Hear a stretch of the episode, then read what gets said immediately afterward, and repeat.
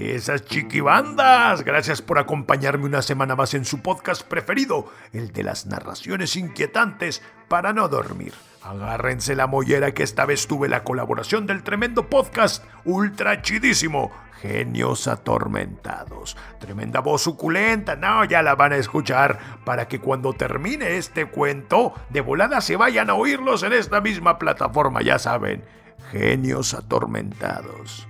De mientras, deleítense con este cuentazo titulado Una vida eterna. Una producción de Para no dormir. Disfrútenla.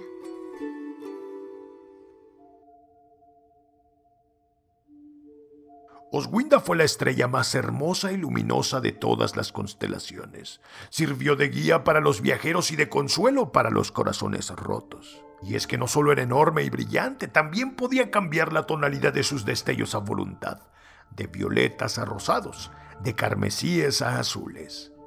Su simple existencia le ganó la admiración de muchas otras estrellas y el deseo de algunas más. Se convirtió en la preferida del sol. Si bien su belleza le fascinaba, fue su bondad y compasión lo que le maravilló. Y a pesar, Oswinda jamás presumió. Nunca fue su intención demostrar superioridad ante las demás estrellas. Por el contrario, las veces que notaba que el brillo de sus hermanas se opacaban, no le bastaba con animarlas, se tomaba la libertad, a pesar de ir contra el deseo y la voluntad de la luna, de viajar hasta con ellas, para acompañarlas en sus últimos momentos de agonía. Logró revivir algunas al compartirles de su luz, en tanto que a otras le fue imposible a pesar de su esfuerzo. Su destello parecía inagotable y su amor lo era aún más. Sin embargo, tenía una debilidad, la humanidad. Oh amado sol, te suplico una vez más, sumándose las mil veces anteriores y tal vez mil veces más, que me permitas bajar a la tierra. Deseo conocer mejor a la humanidad, caminar entre ellos, entender sus deseos y motivaciones. Deseo saber lo que es sentir el amor. Jamás, y esa será mi eterna respuesta. No conoces a los humanos como yo, mi amada Oswinda. Tu curiosidad te ciega y eso es muy peligroso. Son seres viles, impiadosos, creen tener la respuesta para todo, pero no son siquiera capaces de entender el motivo de su accidentada y dolorosa existencia. No sé cómo es que te atreves a pedirme de manera copiosa que te conceda tan terrible castigo, cuando el universo es todo tuyo y tuyo será para siempre. Insatisfecha por recibir la misma respuesta de siempre, Oswinda aprovechó el descuido del sol mientras la luna lo eclipsaba para pedirle esta vez el favor a ella. Oh querida luna, acudo a ti en busca de tu favor. Te imploro que me concedas el cuerpo humano que necesito para andar en la tierra y que el sol me ha negado insistentemente. Pobre Oswinda, ¿tan necesitada estás que acudes a mí? ¿Un simple satélite que depende del poder del sol? Darte lo que me pide significa ir en contra de su deseo y voluntad. Es un riesgo que me atrevo a correr y del que te deslindo de toda responsabilidad. He visto pasar eventos magníficos y únicos en todo el universo, irrepetibles. Pero de entre todos, no me deja de sorprender la vida humana.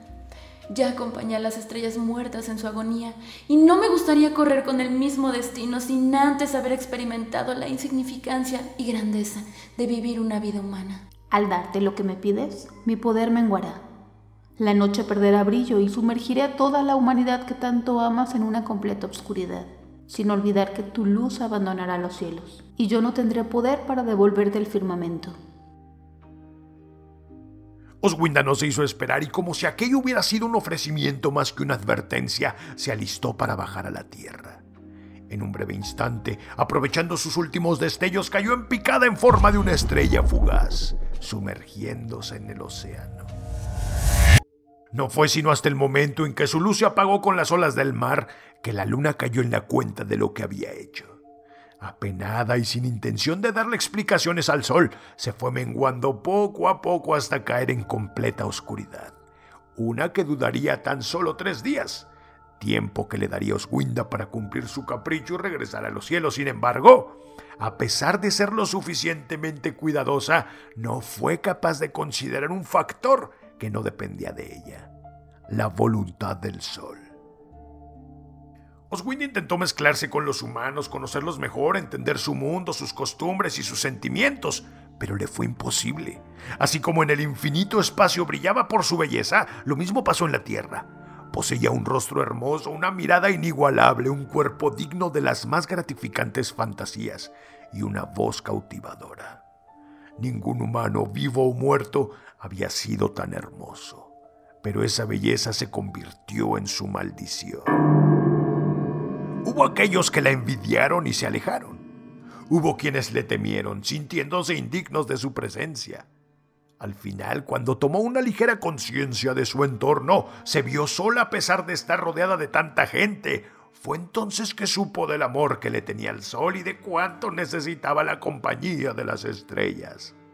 No, pues pasó días deambulando. La suciedad en su rostro y cabellos le ganaron la indiferencia de la gente ya no sentían envidia por ella, mucho menos miedo, no, no, no, sino asco y tal vez lástima. Con ese cuerpo humano supo lo que era el dolor, el hambre, el sueño y el cansancio. Fue capaz de comprender que la aceptación que buscaba solo la lograría proyectando fama y riquezas.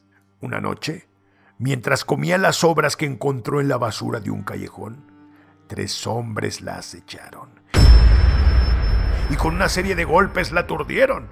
Entre dos de ellos la sujetaron para que el tercero se sirviera del festín de su entrepierna. Saliva, sudor, sangre y semen fueron los fluidos que se mezclaron en una repugnante danza. Una que la luna, desde su trono plateado, observó con dolor e impotencia. Querida luna, te lo ruego, Devuélveme al firmamento junto a mis hermanas. Deseo sentir el calor del sol. Ya no quiero estar entre los humanos. Mira lo que me hacen. La luna, consciente del límite de sus poderes y sin la capacidad de ver al sol para suplicar por su ayuda, al menos hasta el siguiente eclipse, con todo el dolor que pudo albergar, optó por cubrirse con un velo de espesas nubes negras todo con tal de apartar la vista de tan espantoso acto.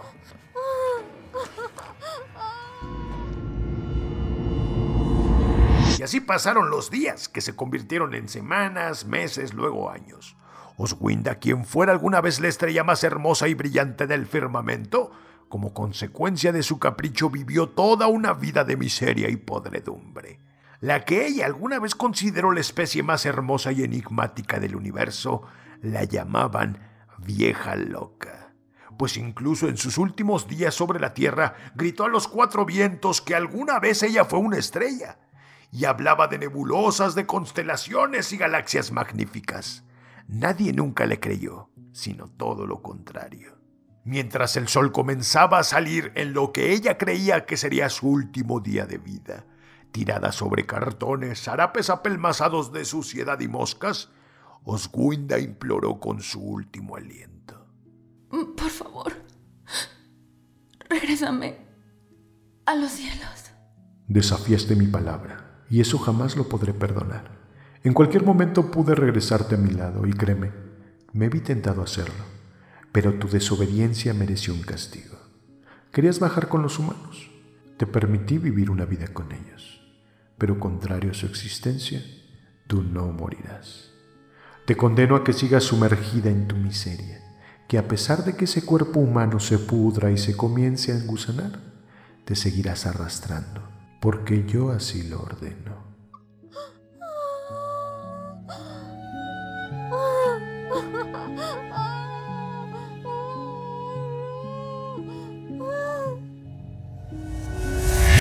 ¡Pum! Chiquibandas, qué culero se puso ese desgraciado. Échale pues, pues ya saben que me pueden seguir en todas mis redes sociales como Doctor Melquiades. Ahí ando en el Facebook, en el Instagram, en el YouTube, en el TikTok. No, en todos lados vamos a causar terror. Les mando un abrazo bien cósmico mutante y no se olviden de visitar el podcast de Genios Atormentados. Échale pues.